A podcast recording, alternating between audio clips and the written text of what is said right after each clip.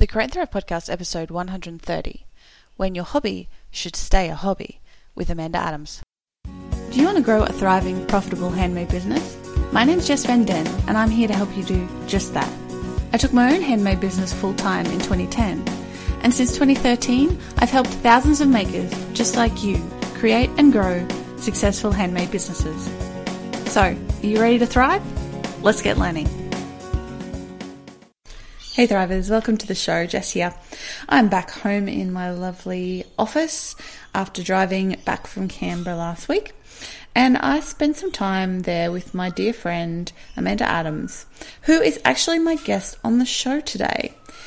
Now, Amanda has an amazing blog called Bimble and Pimble. She's a sewist. She's been sewing for years and uh, she I think she's made most of her own wardrobe and she has a very engaging and amusing writing style which has made her blog pretty popular and she also runs a yearly sewing challenge BP Sewvember, which is currently running as I record this. And that's been going for a few years and gets thousands of people participating as well. But she doesn't earn a dime from this. It's actually just her hobby, not a business. And not only that, she doesn't want it to be her business. She has a good full time job that, you know, provides all the income she needs. And for her, it's just something fun to do. So I wanted to get her on the show to talk about this very thing. What about when your hobby should just stay a hobby? How do you know that your hobby should just stay a hobby rather than becoming a business? Or if you started to, to turn your hobby into a business and you're really not quite sure maybe this episode will help you. Uh, we talk a lot about, you know, the pros and cons of having a successful hobby or just a hobby in general versus turning it into a business. And Amanda shares her reasons for why she has never considered turning Bimble and Pimble into a full time business. Now, before we dive into that episode, I just wanted to remind you this is the final new episode for 2017. Uh, I'm going to be running a summer series, best of episodes, until the end of December. So I'm going to highlight the best episodes, the most popular and the most informative episodes of the podcast from 2017 over the coming weeks. It'll be a really good opportunity uh, for anyone who hasn't been around for very long to kind of get a feeling for some really awesome, useful content.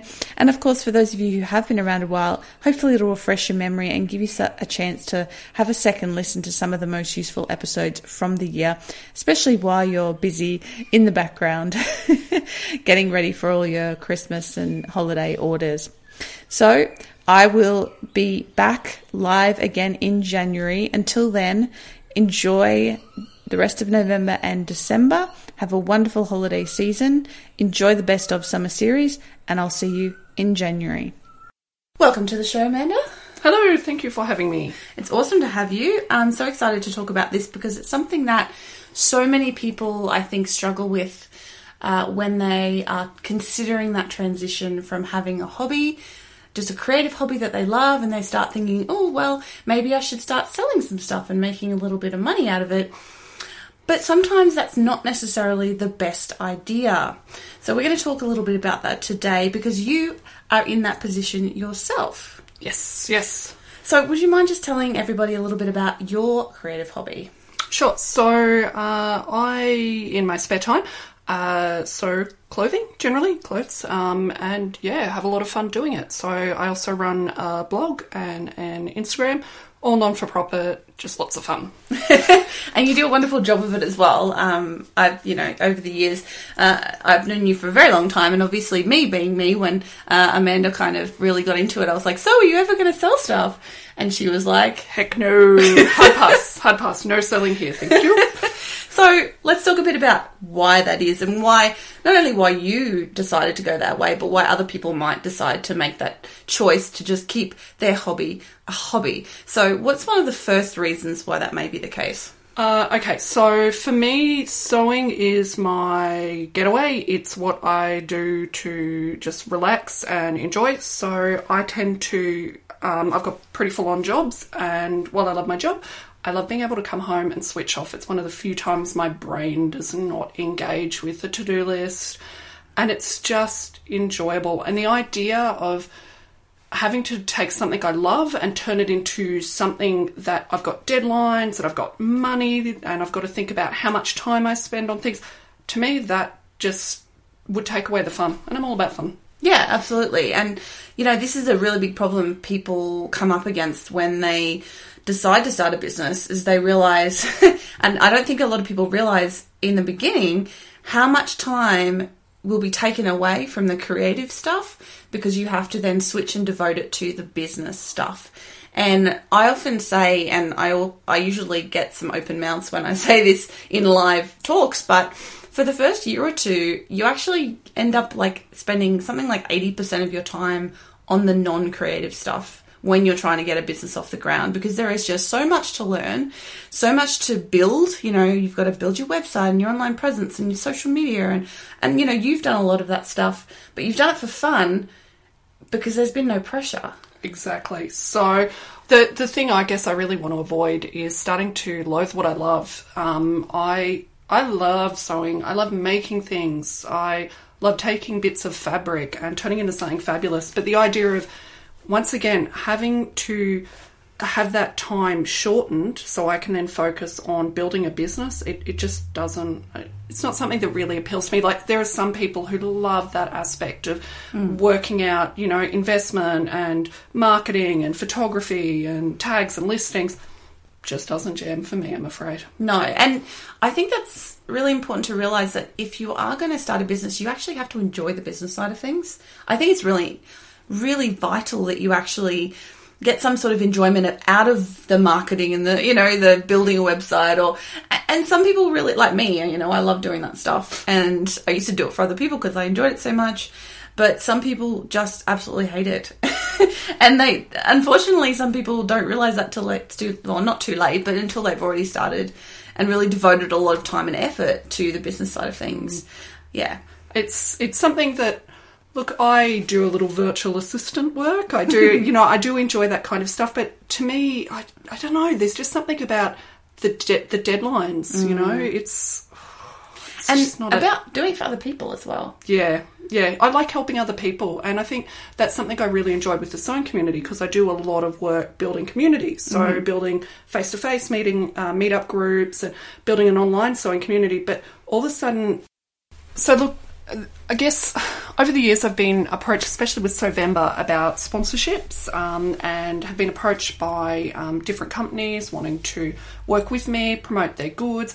And look, I it just it, it's not something that works for me because I'm just worried about being accountable to somebody else. Um, things happen in my life. My time is precious, and you know, if something comes up, um, something with my health or something with my job, or I'm just not feeling it, all of a sudden that that pressure moves from me just not getting a blog post out or doesn't matter to um, not being able to deliver something where I've signed a contract, and that just freaks me out really badly. Yeah, and I think there's also a difference when you're making for yourself, which is what you do. Pretty, I mean, you yep. make some beautiful things for other people, but it's very rare. Very rare. I'm the I'm the lovely recipient, lucky yeah. recipient of a few of those pieces. That was a trial period, I have to say. Uh, yeah, once in a lifetime.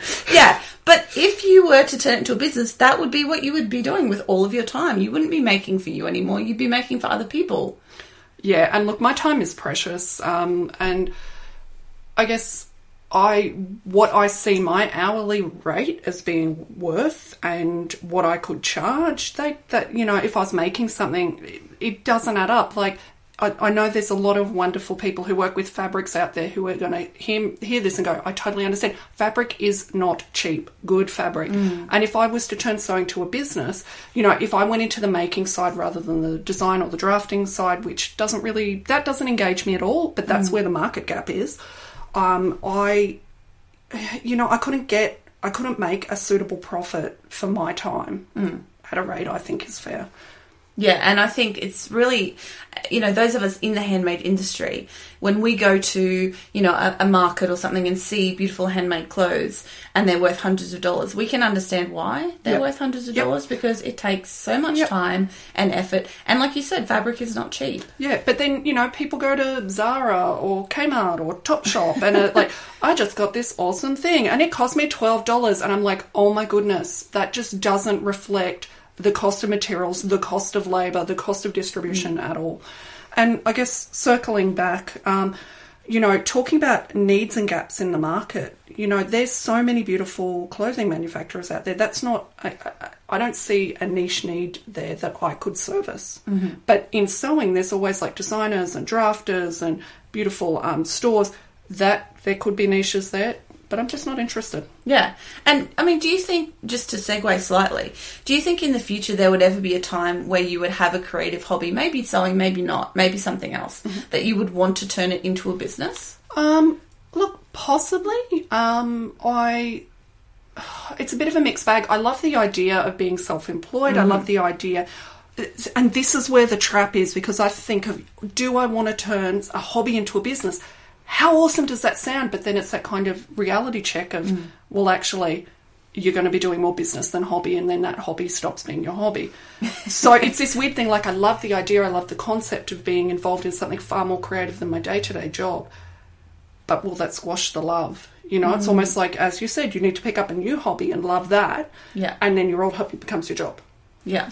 Yeah, because it really does. Yeah, you know, it, it, it does become your job, and I know we've talked about that, but I just want to stress that that even though it's an awesome job, uh, it becomes something you have to do rather than something you really just Exactly. want to do. And you know, there's some Saturday mornings where I get up get up early and it's like six a.m. and I'm like gonna make some Oh, pancakes. morning people. I know, I'm living my best life.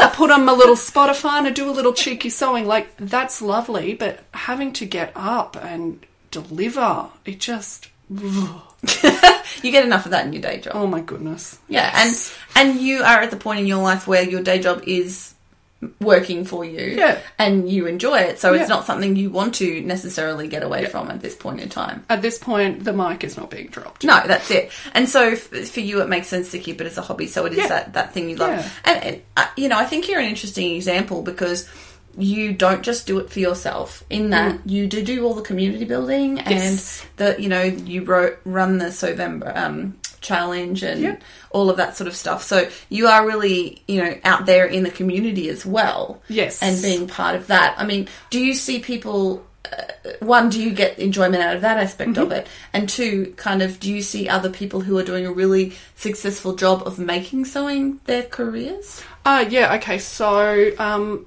look, I guess there's kind of two things. I'm very heavily involved, and I guess, could I say one of the founding members um, of the Canberra Sewing Crew? So, an awesome bunch of rad, mostly lady types, um, who get together to sew. So, that's re- like we catch up once a month. We have events. We do that kind of business, and then BP Sewvember is an online photo challenge held each November, um, and it's like a photo a day thing. I get about twenty thousand um, entries each year, which is fantastic.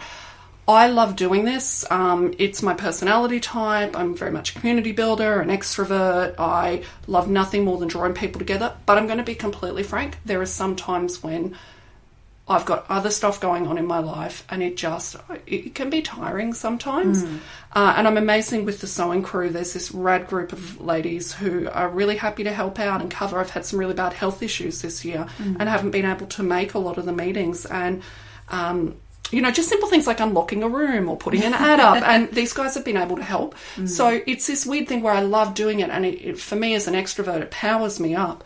Um, but you know, sometimes it is like, oh man, I want to have to put together like a cool design and send it out, um, which makes me sound ungrateful because I love doing it. But and I wouldn't do it if because I'm not getting paid. I wouldn't do Yeah. it if I didn't love it. But yeah, sometimes it's you know, it's like anything. If you've got a deadline, or maybe it's just my personality, but if I've got a deadline, sometimes I'm just like, yeah, I don't want to. You're a rebel.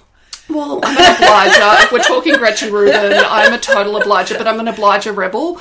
Um, I've done my quiz. I've done my quiz, but it's my Hufflepuff goods, I tells you. Um, but also, I guess talking about people who have made careers out of sewing. Now, I've been sewing for about six years, and it's been amazing to watch Um, the rise, I guess, I started came in as blogs, kind of 20, 2008 to 2010, and 2011. Blogs were really starting to boom in sewing. Um, but what's been really interesting over the last few years, there was like one or two indie pattern companies, and now there's just truckloads of them. Yeah. Um, and there's also um, like online courses and people setting up amazing boutique fabric stores. Like, there's definitely in my field sewing, there's that niche and that businesses that I'm seeing being filled. But it's a hard slog and Yeah. it's a crowded market. And there's also expertise and skill sets like pattern drafting. I, I've I've gone and done TAFE courses and certificates and that. That is hard, yo. Like you need to have a real professional background there. Yeah. Um, so it, there there is quite a boom in sewing, but whew, I mean, do you see a lot of people making a living just from selling the stuff they sew? Or are people diversifying? The big growth area I see are patterns. Okay. Patterns rather than uh, there's a few like there are a number of people who sell stuff they sew that I've seen. Um, there's one woman in particular I'm thinking of in Queensland who's doing an amazing job of that, and she gets um, she's got a real rock kind of rockabilly vibe or just kind of like funky retro vibe. Gets the fabric from Spoonflower, like really carefully curates and puts top dollar price on that, and Yeah. she's from on once again remember it's that thing from perfection on the outside. Like i'm looking at on the outside looking in she looks like she's doing very well. Uh, but generally it's people yeah patterns and fabric stores less so much the actual sewing. Yeah. unless you, you know you get to something like um, Elizabeth Suzann who's in america but she now has people working for Yes. her that kind of business. Like it- it's a label that's boomed. And what's been interesting is um, there is a, a woman in Chicago, I believe, who started selling a very boutique line of um, clothing that she sewed herself, and has actually actually no, I know a woman in Australia who's done that, who has turned that into patterns, and their business is now patterns. Right, so they've trained, made that transition. Position, yes, And I think that's, you know, being aware in the handmade industry of your particular niche and, you know, is it the best idea to be selling the actual product? Or are there ways to sell other things related to the product, like education or patterns? You know, and I know a lot of people who make bags and stuff and they sell patterns for that because it is a great way to engage fellow crafters and make a profit out of it as well. And another thing I think people should consider if they are like you and they love what they do, uh, but they don't want to take on the responsibility perhaps of having a business. If you're kind of on the fence about that, one thing to consider would be going to business with somebody else.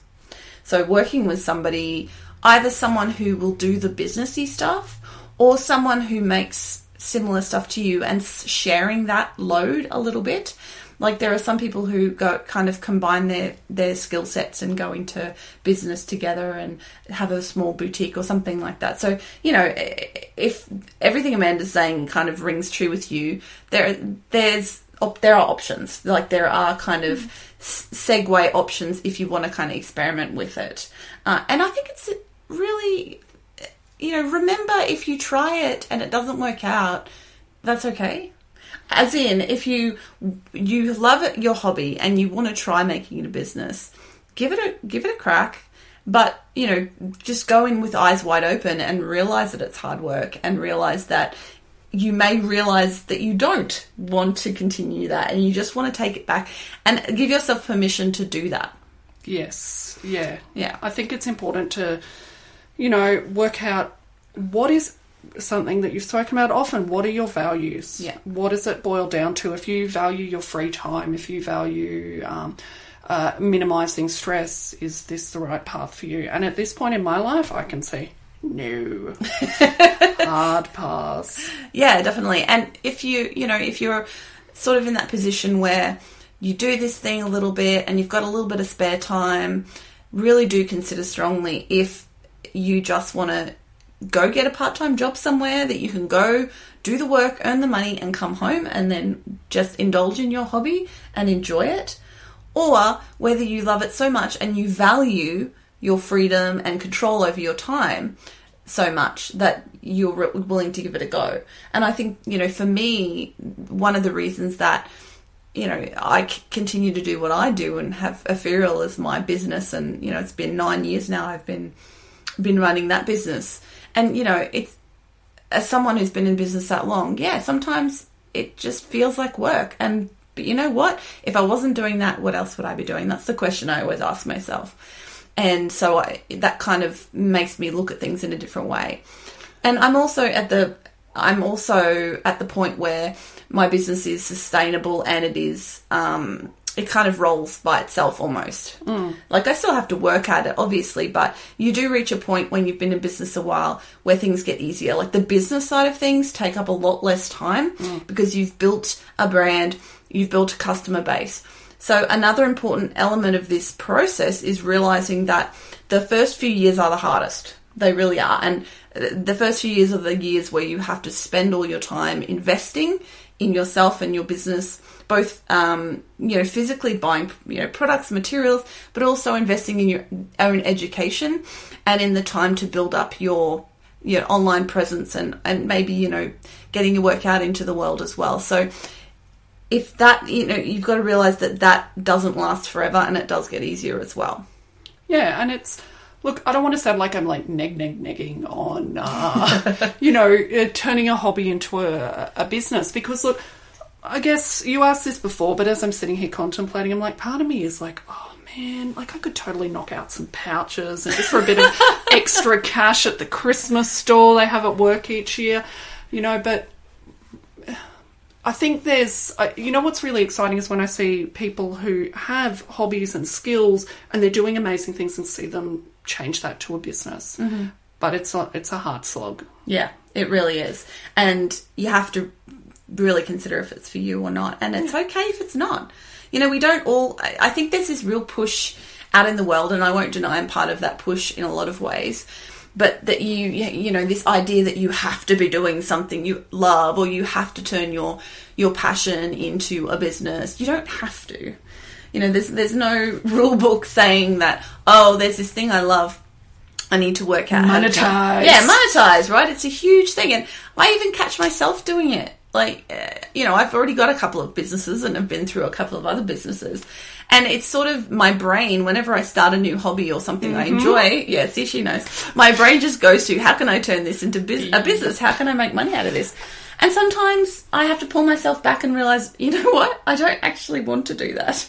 I just want to do this thing i enjoy because i enjoy it. Exactly. And i that's what a wonderful thing. Um, I, I, think of um, if you haven't seen Parks and Rec, um, this is going to go completely over you, but there's a character in Parks and Rec which is the best show ever, um, and Jerry uh, has this amazing. He gets picked on at work. He just turns up. He does the bare minimum at work, and he goes home. But then, yeah, you find out later he's got this amazing, rich, fulfilling home life full of. He, he paints, and he's got a, a family he loves and he adores. And they actually cover this at the end. And he's like, "I made this choice. I made this choice to just come in and do what I needed to do, so I could really have an enriching time away from work."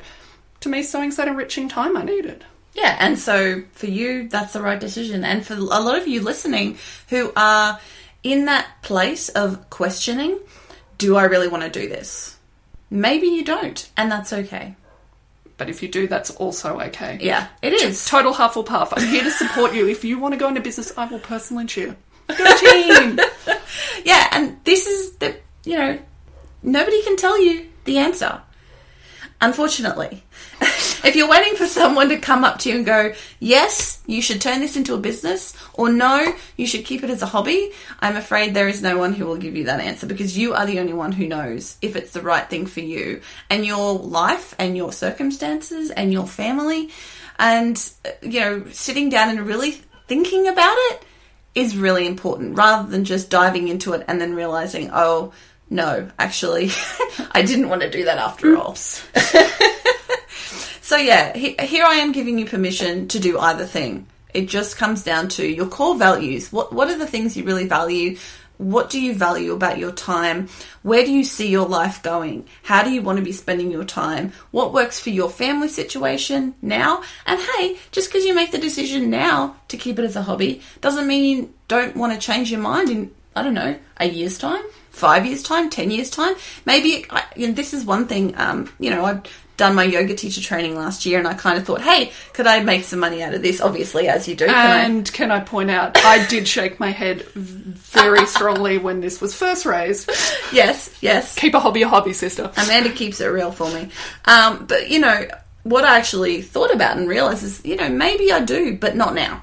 Maybe one day it'd be a really nice retirement job for me or a retirement business. You know, once I've I've finished what I'm doing in my life now, maybe it could be something I might do in the future, and maybe not. Who knows? But the possibility's there. But for now, it's just something I love to do for myself, and that's great. And that's a good thing. It's it's it's important to have things you do just for the sake of doing them. Yeah, it really is because we need that downtime. And as creative people, if we push ourselves to turn all of our creativity into profit, you know, you really aren't making for you anymore. You have to realize that you stop making for you and you start making for your customers. And that will fundamentally change your relationship with the thing you are creating because you're not, you can't, you don't just have the freedom anymore to just do whatever you want, whenever you want frankly you know you have to start thinking about oh who's my ideal customer and how how can i make this item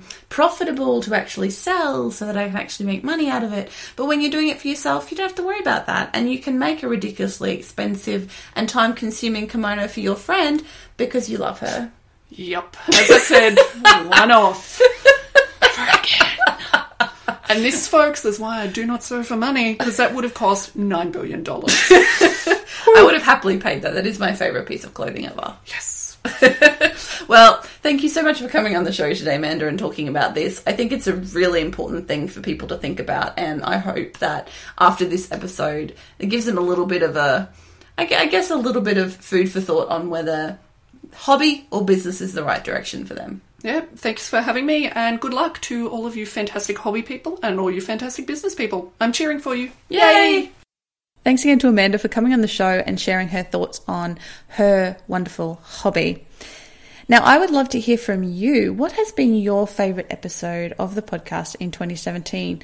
And or do you have someone that you would absolutely love me to interview in 2018?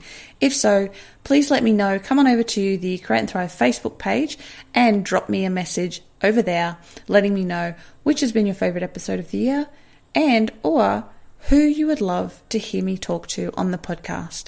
I hope you have a wonderful year for the rest of it, not that there's much left, and that you start off 2018 with a bang.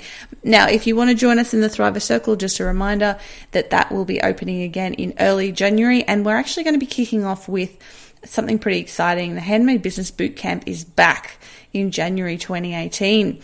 It's a three week boot camp, uh, lesson every day series that'll help you really kickstart your year right from the get go. So if you're interested in joining me and all of the other Thrive Circle members for that, make sure to keep your eyes peeled for the Thrive Circle membership opening in early January. I hope to see you there. Bye bye for now.